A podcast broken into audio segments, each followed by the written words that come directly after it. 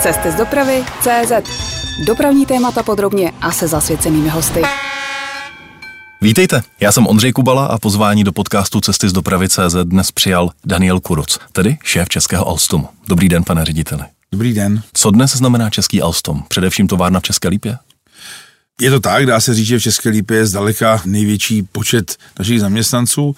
My máme kancelář v Praze, jako centrálu, kde je nás sedm, a v České Lípě nás je asi třináct set. Lidé si dřív pamatovali třeba Alstom Power z Brna, nicméně to už je minulost, dneska je Alstom vlastně jenom výrobce železničních vozidel, říkám to dobře? Je to pravda, Alstom se soustředil právě na výrobu železničních vozidel, to znamená prodal divizi Alstom Power a naopak, jak víte, začal, začal vlastně nakupovat firmy v železničním biznesu, koupil Bombardier třeba, takže dneska už to je vlastně Alstom celek.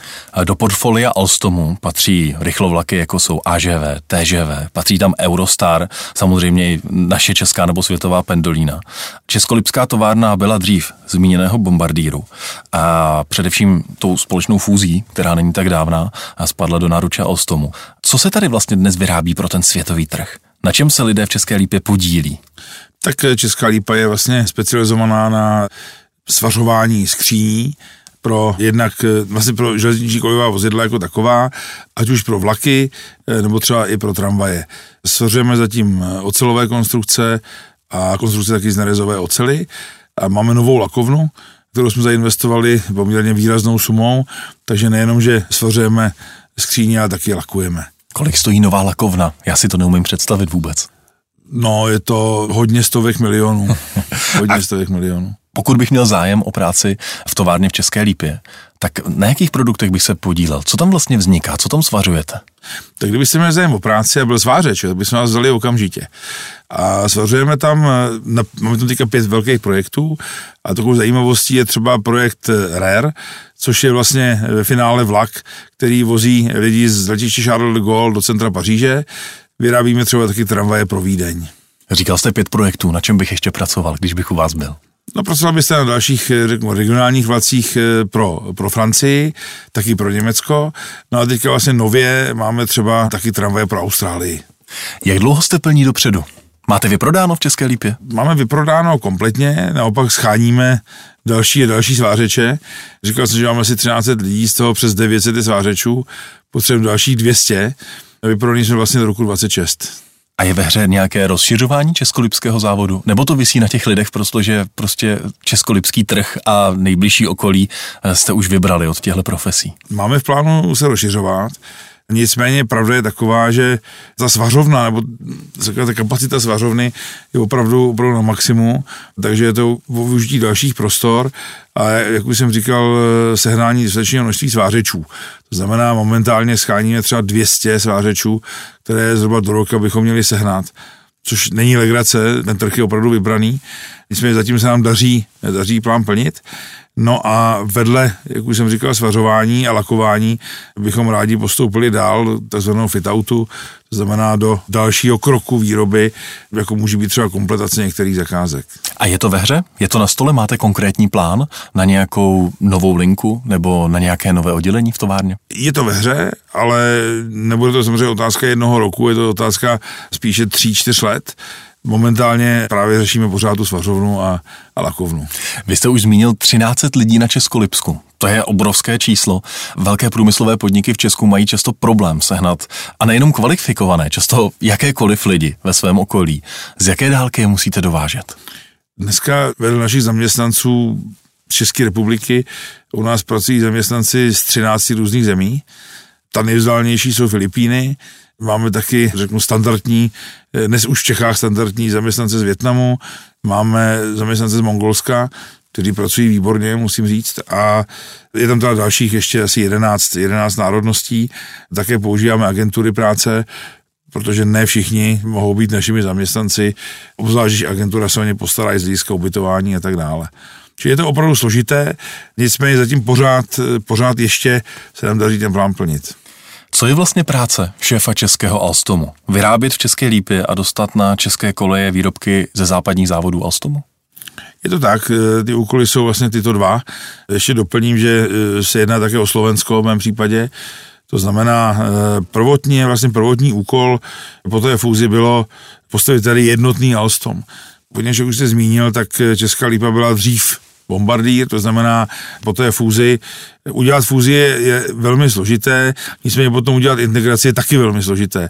Představte si, že existují dva různé í té systémy, dva různé přístupy k práci, způsoby řízení firmy a tak dále. Čili jeden z těch hlavních úkolů je vlastně zintegrovat Alstom a Bombardier dohromady do posledního šroubku.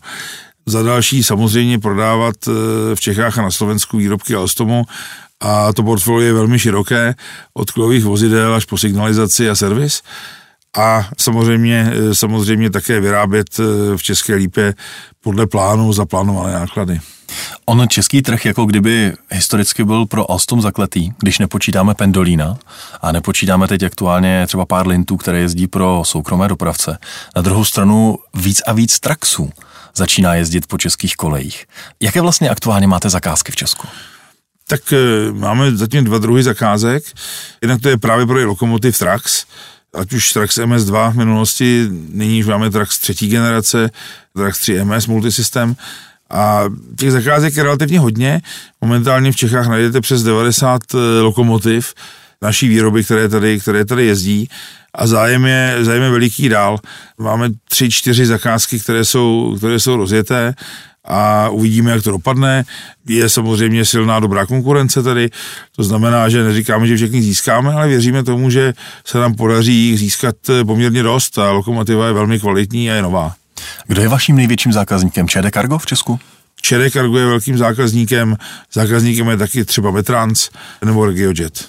A já si říkám, proč vlastně západní výrobci měli tak dlouho problém proniknout na český trh? Bylo to Škodovkou, která měla prostě český trh obšlápnutý?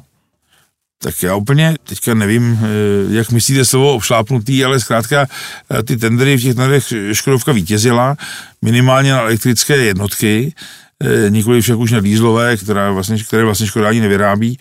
A ty tendery zkrátka, zkrátka vyhrála, takže nevím, jestli ho měla obšlápnutý, ale prostě byla vítězem těch tendrů. My jsme z těch tendrů ani často nezúčastňovali. Možná je dobré říct, že naši velcí konkurenti i my jsme natolik velcí, že když se píše tendr na relativně malé množství, tak, tak potom se musí hodně zvažovat, jestli tento velký kolos, jako je třeba Alstom, má do toho tendru jít nebo ne, protože vlastně ty veškeré náklady, které jsou s tím tendrem spojené, včetně fixních nákladů na úpravu, na požadovanou úpravu těch, těch jednotek, se musí rozpočít do toho malého množství těch přislíbených jednotek v tendru. To znamená, to znamená cena potom za ten jeden výrobek je prostě vysoká. Daniel Kuruc je dnes naším hostem. Posloucháte interview Cesty z dopravy tečka cé zet. Jeden velmi zajímavý tendr se teď chystá v Praze a to je automatické metro D, ať už půjde o systém řízení, tak o automatické vlaky a následně také automatizace linky C pražského metra. Účastnili jste se tržních konzultací dopravního podniku? Ano, účastnili a to je opravdu tendr, který nás zajímá, protože je dostatečně velký. Bavíme se tam o desítkách vozidel, které buď budou muset být vyrobeny a budou muset vyrobeny a k tomu ještě bude muset být dodělána právě ta signalizace. Čili je to vlastně komplexní tendr a nám, nám se velmi líbí. Alstom je jedním z největších, největší výrobce vlastně vlaků metra a signalizace bez řidiče autonomního, autonomního řízení metra. Takže máme o tu zakázku určitě zájem. Byť nemáme momentálně v České republice depo, tak si myslím, že ten tendr by měl být vypsaný tak, že by to nemělo hrát roli a tudíž by jsme měli mít možnost se férově zúčastnit tohoto výběrového řízení. Jak velká zakázka to vlastně bude? Abychom si dokázali představit, v jakých částkách se orientačně vlastně bavíme, pokud by někdo dodával celý systém řízení metra D, soupravy plus soupravy na C. Podle našeho názoru ten tendr není, není ještě vypsaný, takže nemůžeme říct přesnou částku, ale podle našeho názoru to budou desítky miliard korun. A kde bychom ve světě našli autonomní metro od Alstomu? Kde se můžeme svést? No, můžeme se svést třeba v Paříži, teďka se dělá v Dubaji takové metro, ale naši konkurenti mají, mají také pěkné zakázky, takže si myslím, že to bude velmi zajímavý tendr. A pražské tramvaje vás také budou zajímat? Pražské tramvaje nás také budou zajímat. A už jsme se toho trošku dotkli. My jsme velmi rádi, že municipalita schválila vypsání tohoto tendru. My jsme také byli v tržních konzultacích a tam bylo schváleno čtyřicet tramvají pevně a dalších sto šedesát jako opčně, což znamená, to už je takové množství, že se opravdu vyplatí do toho investovat, do přípravy toho tendru. A je znovu potřeba říct, že náklady firmy, jako my, počítají vlastně všechny do té, do té pevné částky. To znamená od těch čtyřicet, čtyřicet tramvají v našem případě. A čím větší je ta pevné množství, tak tím potom ta cena pro toho objednatele je lepší. To znamená, jestli municipalita dopravní podnik vidí, že jich opravdu budou potřebovat minimálně čtyřicet, tak potom, potom ta cena je příznivější, že by jich potřebovali třeba deset. Jo, samozřejmě, když potřebuje dvě stě, tak ta cena je se výrazně lepší. Čili ten tender nás zajímá. My si myslíme, že bude vypsán tak široce, tak obecně, že se bude moct zúčastnit víc firem, víc výrobců, nejenom Alstom. A věřím, že ta konkurence bude pěti, šesti člená, takže to může být velmi zajímavé. Dává to vlastně smysl z hlediska Prahy vysoutěžit čtyřicet tramvají? Teď řeknu v uvozovkách jenom čtyřicet tramvají u jiného výrobce, než, je, než od koho má drtivou část vozového parku? Tak já si myslím, že ano. V případě, že bude, tyto tramvaje budou použity tak, jak se o ně hovořilo v konzultacích tržních, to znamená, budou použity třeba na nové linky, které se chystají v Praze, to znamená, bude k tomu dedikováno jedno nebo, nebo jedna, jedna nebo dvě vozovny, které by už mohly potom být osazeny právě, právě vlastně díly, náhradní díly i, i komponenty, i stroje a nástroje, které se hodí právě na tyto, na tyto tramvaje. O Praze se mluví tak, že je velmi specifická, co se týká tramvajového provozu, velmi ostré oblouky, velmi úzké tratě v centru. Dokážou tohle vaše tramvaje? Nebo byste pro Prahu museli vyvíjet něco nového podle zadání? Ono to je tak, že vlastně to zadání toho daného města je vždycky trochu specifické. Ať už si bavíme o otočných podvozcích, ať už si bavíme o počtu dveří, šíři dveří, šíři toho, toho vlastního vozu té tramvaje, výšku nástupního ostrůvku a tak dále. Čili ty specifika jsou vždycky, vždycky různá a my jsme vlastně viděli při poslední dodávce tramvají pro Prahu, že i renomovaný domácí výrobce měl určité potíže technického rázu, právě třeba s těmi oblouky, takže je to opravdu velmi specifické. E, nicméně, abyste v tendru uspěli, tak byste měli vyjít ze standardní tramvaje e, s lehkými úpravami. A to bude náš případ. My takovou tramvaj máme, pokud jde o základní konstrukci a bude tam o úpravu detailů, což ale je vždycky. Máte v hledáčku nějaké další město, nějaká další města, kde by mohla být poptávka po nových tramvajích v takovém objemu, aby se to vyplatilo, jak jste říkal, kolosu jako Alstom upravovat, vyvíjet a přihlásit se tam? My to samozřejmě sledujeme, tu situaci v českých a slovenských městech. Nicméně pravda je taková, že Praha je zdaleka největší město v tom regionu, za který odpovídám, a tomu odpovídá také velikost nebo kvantita, ten počet požadovaných tramvají. Když bude vypsaný tendr například na čtyři tramvaje plus dvacet opčních, tak je se specifikem nějakým místním, tak je velmi pravděpodobné, že se, že se tam vlastně nepřihlásí. Bude-li to vypsáno ve větším městě na dvacet a víc tramvají, tak se o tom dá uvažovat. Nám by se samozřejmě líbilo, kdyby český trh se jednotil a požadoval jeden druh tramvaje, ale to si myslím, že úplně se nestane a zároveň si myslím, že to možná ani není možné právě z hlediska e, specifik typu oblouků, o který jste, o který jste mluvil. Už tady od nás dvakrát zaznělo, že jste se účastnili tržních konzultací, v obou případech šlo o Pražský dopravní podnik, jak o Metro D, tak o tramvaje. Vemte nás trochu do zákulisí. Jak vlastně taková tržní konzultace s případným budoucím klientem probíhá, ještě než se vypíše tendr? Tak tržní konzultace je veřejná pro ty, kdo se do ní přihlásí, to znamená, že vlastně každý z těch výrobců, který se přihlásí, mohou klást otázky. Aby začal úplně na začátku, je tam daná na začátku představa dopravního podniku o tom, jak by to mělo vypadat, a to z hlediska, a to nikoliv cenového, tam se hovoří o technických záležitostech uh-huh. především a o termíně dodání. A ten zadavatel vlastně vám řekne, jaký má představy, a jednotliví výrobci potom kladou otázky k těmto představám, případně požadují doplňující informace, které jsou zase otevřené pro ty ostatní výrobce. Jo, to znamená, je to poměrně velmi transparentní řízení, kdy třeba můžeme říct právě výrobci, no ale čtyři tramvaje, když píšeš pevně, tak je budeš mít velmi drahé, protože zkrátka ten vývoj bude trvat tak a tak. Po případě, chceš-li tuto specifikum, může nastat problém s tím, že třeba není možné vyrobit tak nízkou tramvaj. Jo, bavíme se o nízkopodlažnosti, násobních dostrůvcích a tak dále. Takže je to, je to opravdu jako hodně technická debata, která vlastně by měla, jestli ty slovo poučit, ale mě lepší nenapadá, poučit toho zadavatele o tom, co je na trhu možné, co je dostupné, co zkrátka dává smysl, aby do finálního tendru dál. Jo. Takže spíš to probíhá takhle a je to, je to zkrátka pro ty, pro ty účastníky, řeknu, veřejná záležitost. Ale zároveň pro vás je to, že se snažíte poznat toho zadavatele a zjistíte, jak přemýšlí a jestli ten tender pro vás bude vhodný. Jako funguje to na obě strany? Bezesporu ano. Mohou být určitá, určité pevné, pevné body, které vlastně ten zadavatel má. Přes tohle to nejde vlak, takhle to já to musím mít. A nemusí se jednat zrovna jen o technické záležitosti, což teda případy Prahy, případy Prahy nebylo, ale stává se to, že jsou třeba pevně dané platební, platební podmínky. Jo, pevně dané jiné, jiné řeknu, právní záležitosti, jo, na které, na které Alstom, na které Alstom třeba není jakoby schopen přistoupit. Čili řeknu, po každé, po každé té tržní konzultaci probíhá interní konzultace, interní kolečko, kde vlastně řešíme ty zadání, říkáme si, tohle je v pořádku, tady pojďme to znovu otevřít s zadavatelem, abychom zjistili, jestli je to, je to možné nebo není. Když už jsme u vozidel pro městskou hromadnou dopravu, co Alstom a elektrická výzbroj třeba pro trolejbusy nebo parciální trolejbusy, elektrobusy? My jsme se rozhodli, že budeme dávat celky, to znamená momentálně nepřemýšlíme o tom, že bychom dodávali určité komponenty nějakému jinému finálnímu výrobci. Tady v té oblasti podělně chceme dodávat právě ty kolejová vozidla, tramvaje, po případě, po případě příměstské, příměstská vozidla, regionální vozidla a tak dále, ty všechny, které jste jmenoval. Zůstáváte na kolejích. Zůstáváme na kolejích. Naším hostem je šéf českého a slovenského Alstomu, Daniel Kuruc. Posloucháte interview Cesty z dopravy tečka cé zet. Pane řediteli, vsadili jste v Alstomu na vodík na železnici. Řekl bych víc než kterýkoliv jiný výrobce na celém světě. Proč? My si myslíme, že vodíku je budoucnost.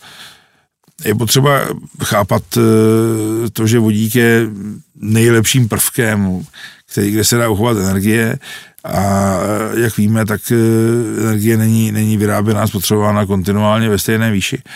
Takže vidíme vodík jako nejlepší zdroj vlastně energie a taky nejlepší sklad energie. Když už půjdu potom k vozidlům, tak ve vodíku vidím budoucnost i proto, že je tam obrovský dojezd ve srovnání třeba s bateriovými vlaky.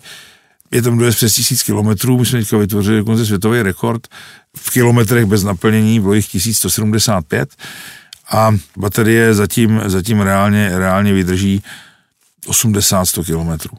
Abych nemluvil proti bateriím, já si nemyslím, že baterie a vodík jsou v rozporu nebo jsou v konkurenci, já si myslím, že spíš je to o tom, aby byly zvoleny na ty dané trati ty nejlep, ta nejlepší řešení. To znamená, jednoduše řečeno, máme-li trať, která je dlouhá patnáct kilometrů, dvacet kilometrů, třicet kilometrů od hlavní trati, která je elektrifikována, má smysl nasadit bateriový vlak, poněvadž zkrátka bateriový vlak bez jakýkoliv nabití je schopen se nabít po dráty, dojede si těch dvacet až třicet kilometrů tam a dvacet až třicet kilometrů zpátky a zase začne nabíjet. To znamená, na to, na to krátké rameno takzvané, si myslím, že opravdu je vhodný bateriový vlak. Byť není ještě úplně vyřešeno, co po sedmi osmi letech životnosti baterie se z toho baterie bude dít dál. No, to za to se musí pracovat. Nicméně to je typický, typická trať pro baterie. Když budu hovořit o jedných z typických tratí pro baterie, tak vidím třeba česká, třeba Lanchkron jako krásný, krásný příklad bateriové trati. Na druhé straně vodík se svým dojezdem tisíc kilometrů má daleko větší rámec, daleko větší rozsah, kudy, kudy může jezdit, takže ujede, ujede trať vlastně nekonečně dlouho na poměry České republiky. Žádná trať, která by měla víc než tisíc kilometrů, není v Čechách, to znamená, on může jezdit celý den tam a zpátky na jakékoliv trati a vlastně potom, potom se doplňovat, potom doplňovat vodík. Takovými typickými e, tratěmi, které bych jmenoval, jsou třeba Praha-Rakovník, Plzeň-Most, Olomouc, Krumlov, Opava, vlastně všechny severočeské trati, kde elektrifikace není, nebo šumavské lokálky a pro nás tady v Praze známá trať Praha, Čerčany, Světla nad Sázovou. To jsou, to jsou prostě místa, kde si myslím, že by se snad elektrifikovat nemělo. Podně jsou to krásná místa, zadrátovat je, to byla škoda i z hlediska pohledu. Navíc tam není, navíc tam není silná nákladní doprava, a dneska tam jezdí jízdl. Takže tady v té chvíli bych rád na tyhle ty trati dostal vodík. Když jste představovali vodíkový vlak v květnu, tak se k vám připojili České dráhy, Arriva a A G V train, říkám to správně? No. A Arriva má představu, že by se vodíkový vlak hodil na trať z Pardubic do Liberce a dál potom do Ústí nad Labem. Tam jste společně i ten vodíkový iLint představovali. Je to tohle také vhodná trať? Já si myslím, že určitě ano. Pokud jde o Arrivu, kudy jezdí, tak Arriva vlastně jezdí z Pardubic na Hradec a Jaroměř, tam končí, tam končí elektrifikace a dál už jede potom čistě nezávislou trakcí. Pokud jde o České dráhy, tak ty už z Hradce Králové jezdí nezávislou trakcí. To znamená, to je opravdu velmi, velmi vhodná trať a vůbec si myslíme, že severo, severočeská část, tím teďka myslím Ústecký kraj, Liberecký, vlastně Královéhradecký, je velmi vhodná na, na vodík. No a jaká byla odezva objednavatelů, když jste jim představili vodíkový vlak? Je samozřejmě jasné, že fanoušci železnice byli nadšení, protože to byla novinka, bylo to něco úplně nového, ale na druhou stranu kvůli těm jste to asi nedělali. No, my jsme to dělali i trošku kvůli nim, jo, proto jsme na tom hodně pracovali s kolegyní, aby, aby vlastně iLint mohl moh jezdit mohl jezdit ve zkušebním provozu s lidmi, což si myslím, že bylo velmi zajímavé a docela těžké zvládnout, ale díky pomoci Drážního úřadu, Správy železnic, VÚŽet jsme opravdu v krátké době dokázali homologovat vlak do zkušebního provozu s lidmi. Takže i to bylo jako záměrem, ale samozřejmě cestující jsou uživatelé toho vlaku, zatímco objednatel je někdo jiný a dělali jsme vlastně kvůli všem těm zúčastněným, zúčastněným stranám, a to jak objednatelům, tak dopravcům, tak kvůli lidem. A pokud je o dopravce, tak ti byli nadšení. Mnohí z nich mají právě starší modely dieselových, dieselových vlaků a rádi by je nahradili. Vlastně i ten velký dopravce, který má, má řekněme, nové nebo novější dieselové, dieselové lokomotivy nebo jednotky, tak je nemá novější všude a také přemýšlí ekologicky. Nicméně určitá potíž potom nastává v legislativě. No, objednatelé, a teďka hovořím o ministerstvu dopravy nebo o krajích, tak e, oni mají chuť objednat, objednat alternativní pohony, nicméně jsou limitováni mnoha, mnoha legislativními záležitostmi.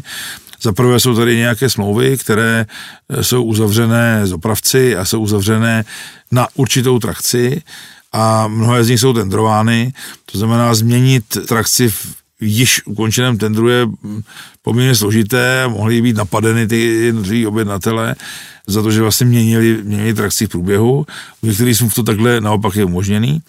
Další složitostí, která tady je, je ta, že nám říkají objednatele, dobře, tak máte vlak, máte spotřebič, ale kde my seženeme tu plničku a kde my seženeme ten vodík? Přineste nám komplexní řešení.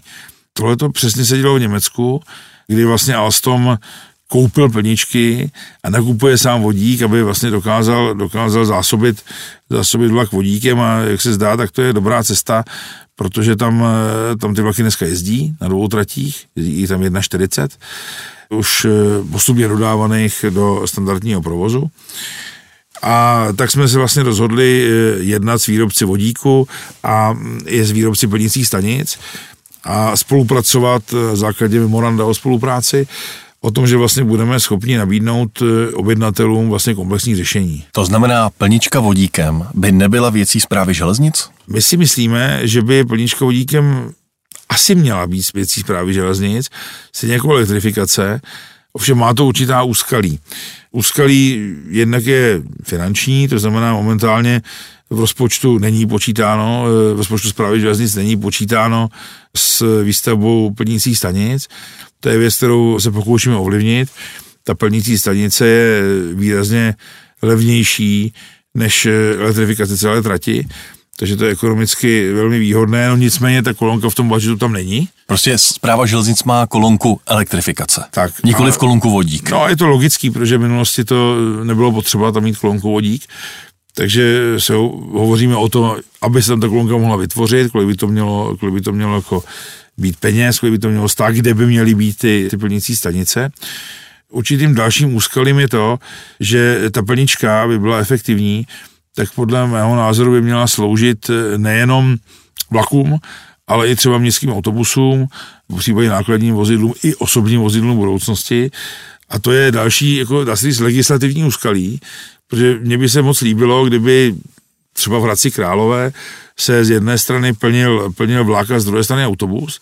Technicky to není problém, to máme zjištěno, technicky to není problém, poněvadž ta plnička má rozsah čtyři sta metrů, jestli třeba znáte Hradec, tak tam to je opravdu vedle sebe autobusové vlakové nádraží a není to jediné město, je jich mnoho takových, takže tam by to krásně šlo. Ovšem, zpráva železnice věnuje železniční dopravě a město se věnuje městským autobusům. Takže vlastně ta plnička by musela být jako legislativně nějakým způsobem vymyšlena tak, aby Správa železnic mohla poskytovat službu městským autobusům nebo naopak. Jo. Čili to je spíš otázka právní a to si myslím, že je moc práce ještě před náma, abychom tohleto zvládli, zvládli udělat tak, aby to vlastně bylo efektivní. To znamená, jestli tomu správně rozumím, vy jste teď vyjmenoval hromadu úskalí, to vypadá, jako když to vůbec nepůjde. Tak ta cesta, jak by mohly v Česku začít vodíkové vlaky jezdit, je, že by některý z objednavatelů chtěl po vás celou tu službu, včetně vlaků, včetně plnění, včetně výroby vodíku, respektive dodání vodíku od někoho z dodavatelů, kdo to umí. Je to tak a takhle to vlastně bylo v Německu. My se o tom bavíme i s ministerstvem dopravy, že by bylo ideální jako trknu transponovat ty německé, německé uh-huh. předpisy do Česka, nevymýšlet, nevymýšlet už vymyšlené a pokusit se to vlastně nastavit stejně nebo podobně. No a já bych se rád zeptal, kdo z objednavatelů o takovéhle řešení zatím, byť rozumím, že neformálně a předběžně, třeba vyjádřil zájem. Našli jste, našli jste partnera, se kterým byste tu myšlenku mohli v Česku rozvíjet? Našli jsme partnera, myslíte mezi objednateli. Našli jsme, je to jako několik krajů, moje kolegyně teďka to dělá studii, ale v principu můžu asi říct, že se jedná o kraje Karlovarský, Ústecký, Liberecký, Hradecký, zájem má Moravskoslezský kraj. A to jsme ještě nejednali detailně se všemi kraji. Předpokládáme, že na šumavské lokálky bude mít zájem kraj Jihočeský. A minulý týden jsme jednali i vlastně s Prahou a středními Čechy, respektive s Ropidem a I D S K, kteří právě o té, o té šumavské lokálce, kde jsme vlastně také zjišťovali možnosti, jak bychom to mohli udělat. Čili kraje jsou tomu otevřeny. Pokud je o ministerstvo dopravy, tak to se víme o těch dálkových tratích Plzeň Most, Praha Rakovník, Olomouc, Krnov, Opava a bavíme se znova o tom, jakým způsobem vlastně vybudovat tu infrastrukturu. Pro nás je důležité, aby objednatel objednával stejně jako u současných trakcí vlastně cenu za kilometr, aby nemusel investovat, protože v momentě, kdy on bude investovat do plničky, řekněme, jestli Ústecký kraj postaví vlastní plničku, tak vlastně potom mu to vždycky vyjde dráž, protože bude muset nějaký naplničku dávat do té kilometrové ceny. Zatímco když Správa železnic mu postaví nebo udělá elektrifikaci, tak ten kraj se na tom nepodílí finančně a tudíž to v té ceně nemá. A tady je potřeba vyrovnat tyhle ty hladiny. Kde dnes vodíkový iLint jezdí, to je pouze Německo v tom běžném provozu. Je běžném to tak? Provozu v Německu na dvou tratích a zkouší se ve Francii a v Itálii. A odkud máte zakázky, odkud máte objednávky na další? No právě to z Francie, z Itálie a další na Německo. A to třeba je zajímavost, vlastně bych se trošku vrátil k České Lípě, tak teďka jednáme o tom, že by se třicet sedm skříní, čili vlastně sedmdesát čtyři vozů právě svařovalo a lakovalo v České Lípě. Je pravdou, že já bych si moc přál, aby se v České Lípě dělaly i výrobky, které budou na českém trhu a právě tady ten, tady ten iLint je velká šance, protože jestli Česká Lípa už bude umět vyrábět skříně a lakovat je právě pro iLint teď z té německé a francouzské zakázky, který potom neměl být problém, aby se to, to samé dělalo v Čechách. Jak vychází ekonomika vodíkového vlaku? Když bych si srovnal obdobnou jednotku v dýzlu, ve vodíku, anebo jako trakční se sběračem, a dá se to porovnat? Dá se to porovnat. My teda nemáme úplně porovnání s elektrickou jednotkou, poněvadž v principu vodík by neměl nahradit elektrickou. Nemá smysl jezdit tam, kde jsou dráty, rozumím. Přesně, ale diesel. A to znamená, to srovnání s dieselem je zhruba takové, že životnost vlaku je třicet let zhruba, byť dneska nám tady jezdí diesely čtyřicet pět padesát let, nicméně, nicméně teda je zhruba třicet let, minimálně se tak odepisuje a za těch třicet let ten bod zvratu, to znamená, když se začne vyplácet, je po deseti letech. Když to řeknu jednoduše, je tam trošku vyšší pořizovací cena, Nicméně náklady na údržbu jsou výrazně nižší, jedná se o palový článek a výměnu membrány, nikoli v opravu dieselového motoru. To znamená, po deseti letech se dostanete do bodu zvratu a už je potom vlastně dražší provozovat diesel, než provozovat vodík. A v tom případě počítáte už do té ceny i náklady na infrastrukturu? Je to bez nákladů na infrastrukturu, protože věříme, že když se dokáže elektrifikovat, tak by se stejným způsobem mělo dokázat stavět plnicí stanice. Nicméně na český trh teď přicházíte s řešením, že dodáte i tu plnicí infrastrukturu, tak tam ta návratnost by se potom posouvala asi o něco dál než je těch deset let. Posouvala by se o něco dál. Ta plnička není tak drahá záležitost, ta plnička zhruba vás bude stát jako jeden vlak. Jo. Nicméně rád bych, aby tady řeknu, minimálně spravedlnost byla. To znamená, jestliže, jestliže, jsou, jestliže ve státním rozpočtu jsou peníze na elektrifikaci, tak kdyby deset procent z těch peněz se dalo na, na výstavu plnicích stanic, tak to bude pro Česko stačit. Když jsme se potkali společně v květnu v tom vodíkovém vlaku na cestě do Vraného nad Vltavou, tak jste mi řekl, že si dovedete představit, že by Alstom zkusil se pustit do výroby vozidla, které by nahradilo v Česku a nebo třeba na Slovensku legendární motorové vozy řady osm set deset. Prostě malá, možná vodíková, dnes jednotka. Kolik musíte mít vůbec objednávek, abyste se do tohohle chtěli pustit? To je, děkuji za tu otázku, my o tom skutečně uvažujeme. A je pravda, že jsme tuto aktivitu v rámci Alstomu rozdělili my v České republice, poněvadž v České republice je, je to velké specifikum, že se jezdí tím jednovozovým, tou jednovozovou jednotkou.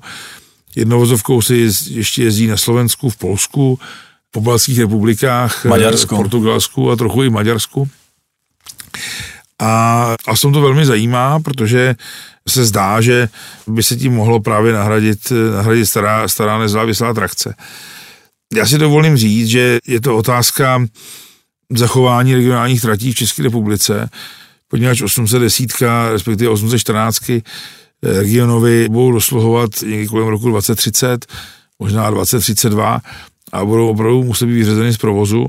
Neřeším teďka vůbec technické řešení podvozku nebo nepodvozku a tak dále. Nicméně zkrátka to budou v té době vozidla, která budou mít padesát a více let, některá z nich, takže jde o to, jestli se nahradí jinou jednovozovkou, anebo jestli ta trať bude dávat smysl. A jestli chceme zachránit železniční dopravu v Čechách regionální, a to, to chceme, tak si myslím, že je potřeba přinést jednovozovku. Na tu vaši přesnou otázku není úplně přesná odpověď. Tady jde o to, že ta jednovozovka by se měla cenově, nebo cenově být srovnatelná za svou životnost aspoň zhruba s autobusem. Jo, autobus, je potřeba si říct, že autobus má životnost třeba z deset let, vlak třicet, to znamená za cenu třech autobusů byste měli dostat jednovozovku. Teďkon je potřeba říct, že autobus uveze zhruba čtyřicet lidí, čtyřicet pět, ta jednovozovka sedmdesát osmdesát, to znamená, jako maximálně třeba cena šesti těch autobusů by měla odpovědět jednovozovce. To je určitý limit, který jsme vlastně vysvětlovali interně Alstomu, že je potřeba, aby náklady na výzkum a vývoj byly takové, aby zkrátka ta celková cena odpovídala tomu, co jsem právě řekl. To znamená, že je potřeba fixní náklady na výzkum a vývoj, které jsou jednotné, potřeba rozdělit na co největší množství těch jednotek, aby, aby zkrátka to odpovídalo právě těm požadavkům cenovým. Tady v té chvíli opravdu těžko říct kolik, ale myslím si, že minimálně třeba sto padesát, dvě stě jednotek by bylo potřeba, aby ta cena byla zajímavá. Naším hostem byl v minulém díle podcastu středočeský radní Petr Borecký a právě toho zajímalo, jestli vůbec někdo má zájem takový vlak vyrábět. Tak jestli tomu správně rozumím, tak vy zájem máte, ale musí to být zakázka. No, je to tak, přesně jak říkáte, musí být zakázka, musí být zhruba v té velikosti, o které jsem říkal, aby vlastně byla cenově zajímavá.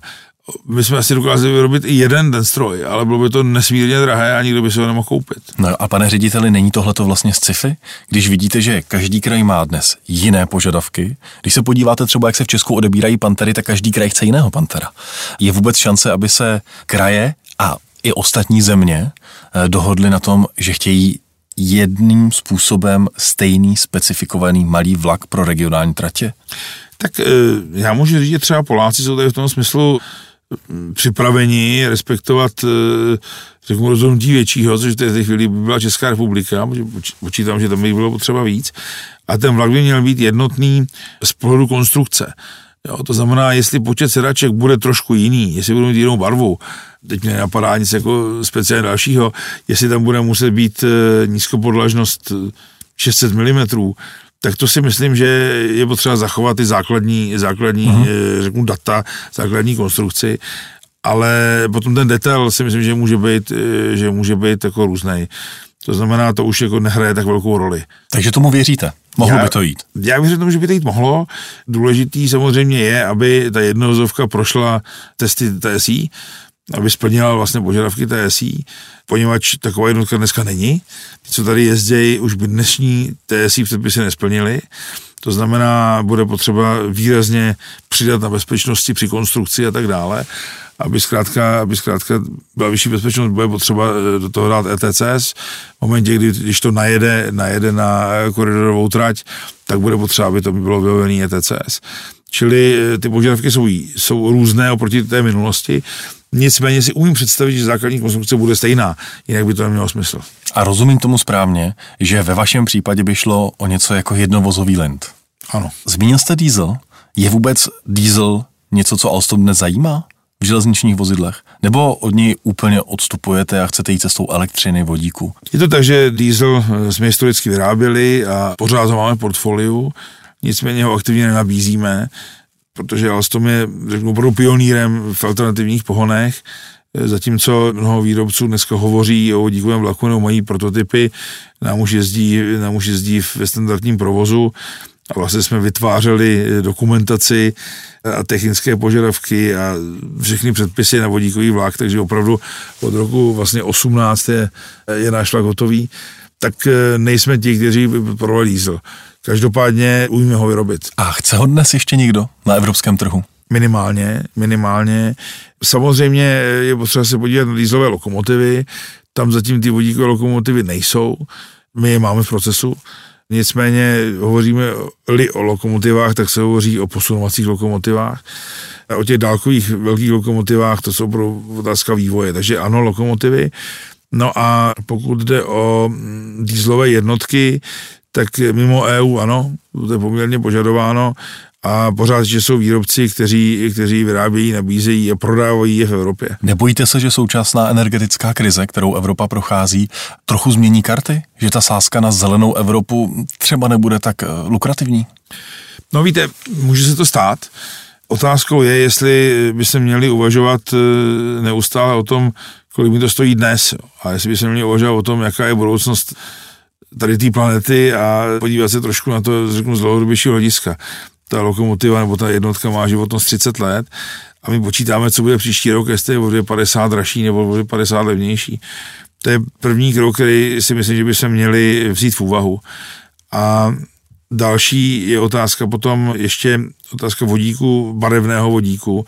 Se hrozně líbilo rčení, že vodík je bezbarvý plyn. My jsme se ho obarvili na už ani nevím kolik barev. šest nebo kolik, ty dvě hlavní jsou zelený a šedý.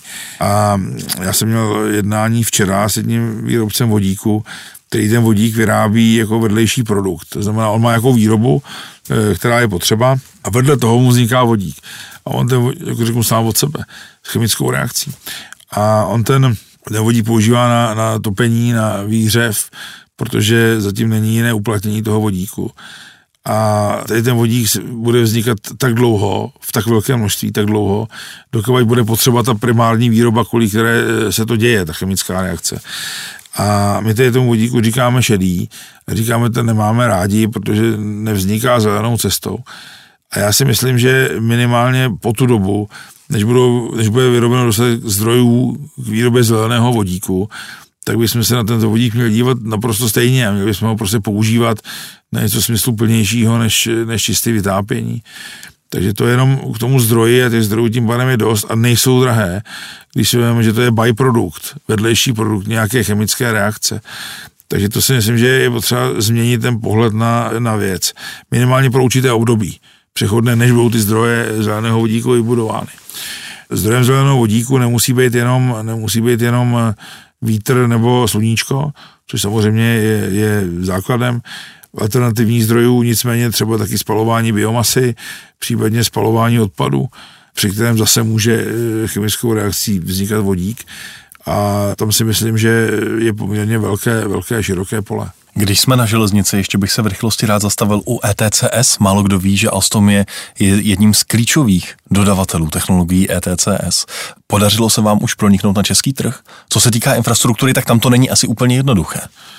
Ano, my jsme opravdu dodavatelé největší v Evropě a největší v České republice, pokud jde o instalaci vlastně E T C S do kolových vozidel. Ten tržní podíl je fakt veliký, v Evropě to je třeba sedmdesát procent a vlastně v České republice na ty takzvané onboard units, to těch vozidel, je to zhruba stejné. Takže opravdu dodáváme, dodáváme vlastně všem těm instalátorům v České republice a jsme v tom opravdu velcí.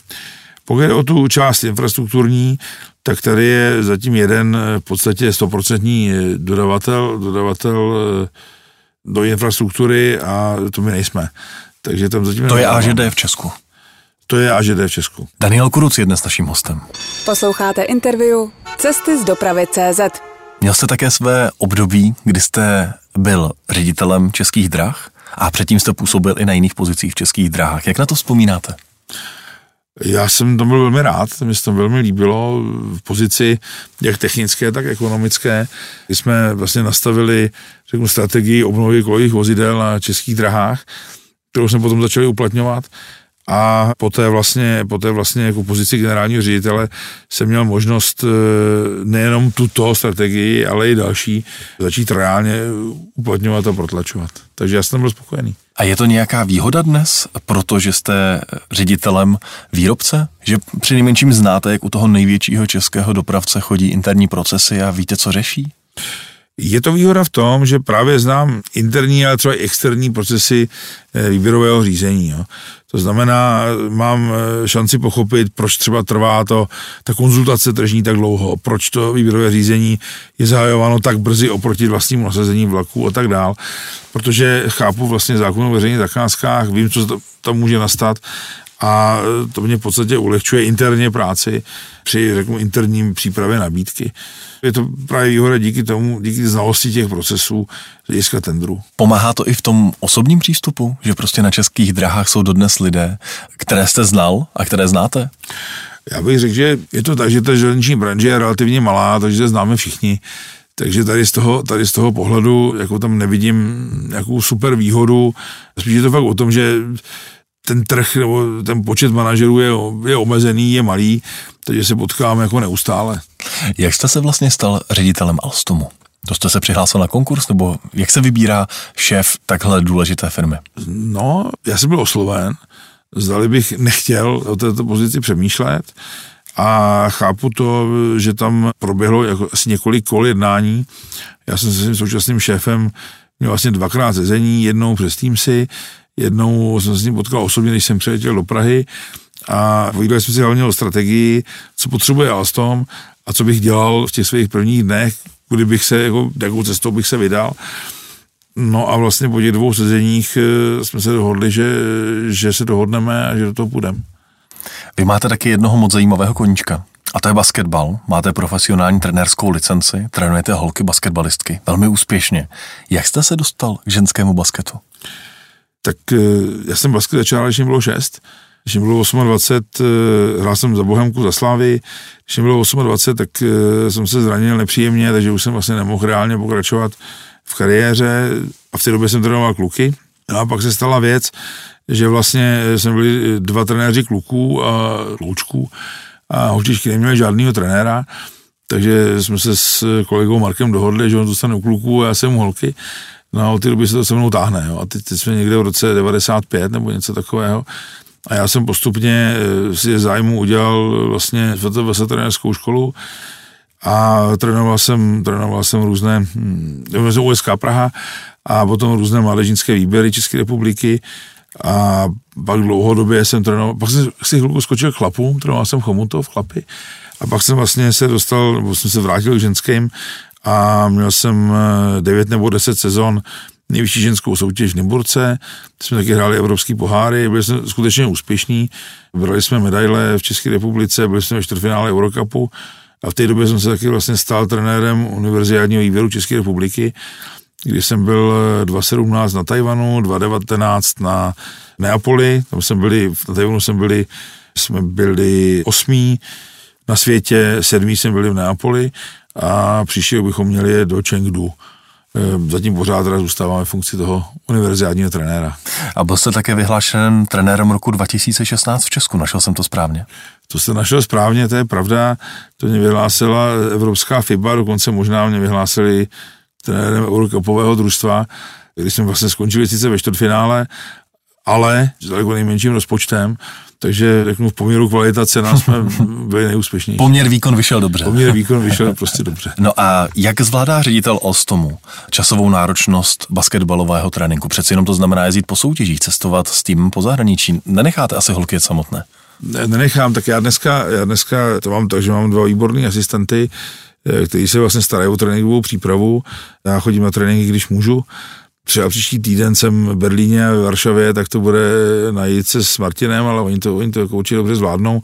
No a víkendy se mi zatím se, se tím daří, daří absolvovat, to znamená na víkendy zápasy s nima jezdím.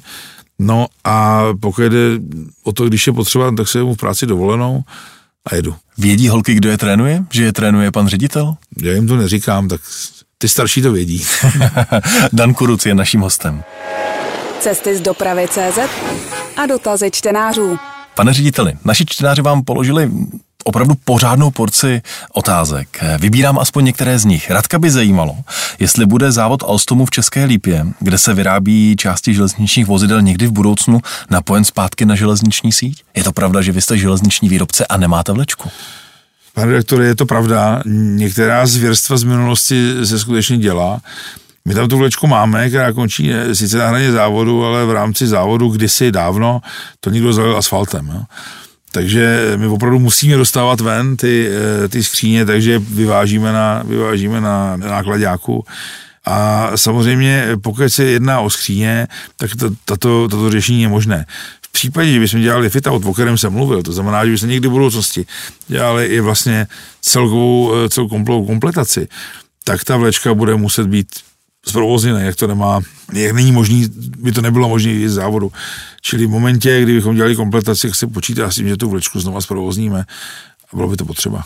Čtenář, který se podepisuje vé té vé té, vám položil, řekl bych, několik desítek otázek, ale, ale zaujala mě jedna velmi aktuální a mluvili jsme tady o metru D a automatickém metru D a také o, link, o vozech pro metro C a čtenář se ptá, že pokud byste v tom tendru uspěli, a vím, že to je spekulace, tak jestli by se to metro vyrábělo tady v Česku? My momentálně v České Lípě neumíme vyrábět hliníkový konstrukce, ocelový ano, a samozřejmě to funguje tak, že když ta zakázka je velká, tak se snažíme v té dané zemi ji vyrábět, pokud tam máme výrobní závod. A tato zakázka velká je, máme to být několik desítek, desítek vozidel, vlaků, to znamená několik stovek vozů, což by samozřejmě bylo velmi, velmi zajímavé a v té chvíli už by měla, mělo smysl připravit si tu technologii v České Lípě. Takže můžu tady tomu čtenáři nebo posluchači říct, že proto udělám maximum, aby se to stalo. Že když vyhrajeme, tak budu chtít v Lípě vyrábět, vyrábět minimálně ty skříně. A když uspějete v tendru pro tramvaje, začne Česká Lípa vyrábět tramvaje? Ano, to si myslím, že je daleko blíž realitě, protože my dneska děláme, jak už jsem říkal, tramvaje pro Austrálii, pro Vídeň, takže tramvajové konstrukce umíme, dělá v České Lípě, pokud jde o skříně a chceme právě tady postupovat dál se konstrukcí, konstrukcí tramvají. Takže to bych opravdu velmi rád. Ještě jedna poznámka tohoto čtenáře mě zaujala. Upozornil na talenty tři, co neodebrali rakouské dráhy. Jsou ty elektrické talenty někde vyrobené? Jsou ještě k dispozici? Jsou vyrobené, jsou vyrobené. Oni neodebrali z hlediska, z hlediska termínů E T C S, kdy Rakousko jako takové přišlo s novým, v průběhu výroby přišlo s novým požadavkem na E T C S. Takže ty jsou vyrobeny se starým systémem, který ale je velmi dobrý a je upgradeován, takže momentálně se dá, se dá prodávat.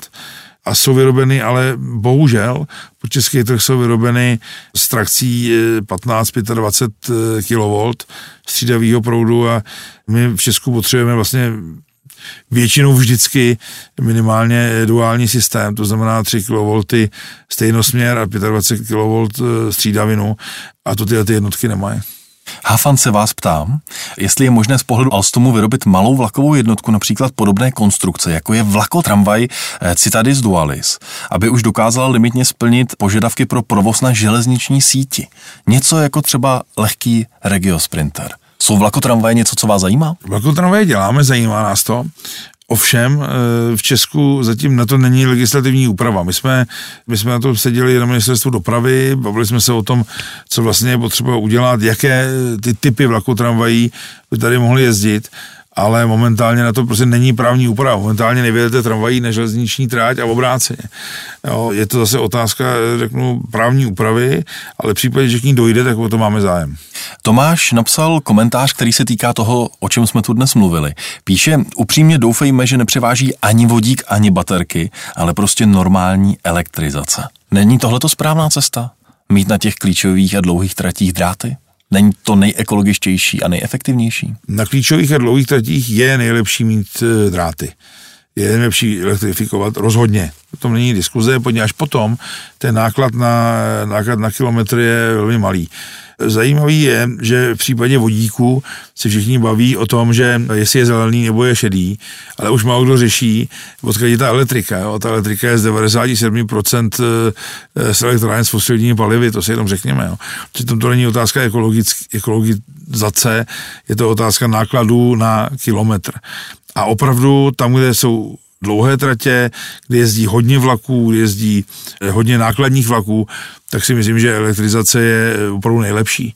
Otázkou je, možná zpětně zeptám toho, toho posluchače, jestli by elektrizoval nebo elektrifikoval trati, kde vám jede jednou za hodinu regionální vlak a není tam žádnej, není tam vlastně žádnej, žádnej náklad, jo? To znamená žádné nákladní vozidlo. To znamená, v té chvíli ta náklad na tu elektrizaci je tak obrovský a A ta návratnost je tak malá, že bychom to počítali na jednu tráť, nechci ji teďka jmenovat, ale byla tam tři sta třicet let. Jo, čili to je potřeba zvážit, co je nejlepší na jaký daný trati. Petra by zajímalo, jak vidíte budoucí udržitelný rozvoj vodíkové technologie v dopravě a upozorňuje na to, že letos v létě jsme zjistili, že nemáme dostatek elektřiny ani peníze na dostatek elektřiny pro běžný provoz téhle země, natož pro energeticky náročnou elektrolýzu, při které se vodík vyrábí. Jasně, to je úplně jako primární otázka. Samozřejmě nebude-li elektřina, nebude-li dostatek elektřiny, tak se elektřina musí používat tam, kde to je, kde to je klíčové, páteřní, tam jako není co říct, jestli nebude elektřina, no tak jako budeme muset začít šetřit a asi nebude dobré elektřinu vyhazovat tam, kde není potřeba. Tak budeme jezdit na diesel všichni, ale nevím, jestli to někdo chce. Jo, spíš bychom, pojďme řešit energetickou otázku, ale pojďme ji řešit s odborníkem a to já úplně nejsem. Úplně na závěr bych se vás rád zeptal, na jaké dodávky se vlastně nejvíc těšíte? Jsou to ty traxy pro nákladní vlaky? Traxy pro nákladní vlaky jsou, jsou opravdu dobré, to je opravdu dobrá lokomotiva. Nicméně přeci jako člověk se těším na to, až dodáme jednotku, která by vozila lidi. Jo, ať už to je elektrická, ať už to je, ať už to je jakákoliv hybridní, kterou děláme, vodíková, bateriová, ať to je tramvaj nebo, nebo metro. Je to jedno, ale něco, co, něco, co veze lidi, to mě velmi zajímá. Víte, když prodáme E T C S úspěšně ve velké míře, tak si hrozně málo kdo umí představit, co to vlastně E T C S je. Když prodáte vlak nebo tramvaj, tak každý to tam vidí, je to, to bych fakt chtěl. A úplně nejvíc bych se samozřejmě těšil, kdybychom prodali vodíkový vlak, protože by to byla určitě, určitě, by to byl určitě revoluční krok. Jo, vemte si, že když si z Koňské dráhy potom najednou vznikla elektrifikovaná tráť a teďka bychom dodali, dodali další vlastně druh pohonu, tak to by bylo opravdu skvělý. Daniel Kuruc byl dnes naším hostem. Moc děkuju, že jste přišel. Děkuju taky. Cesty z dopravy tečka cé zet. Dopravní témata podrobně a se zasvěcenými hosty.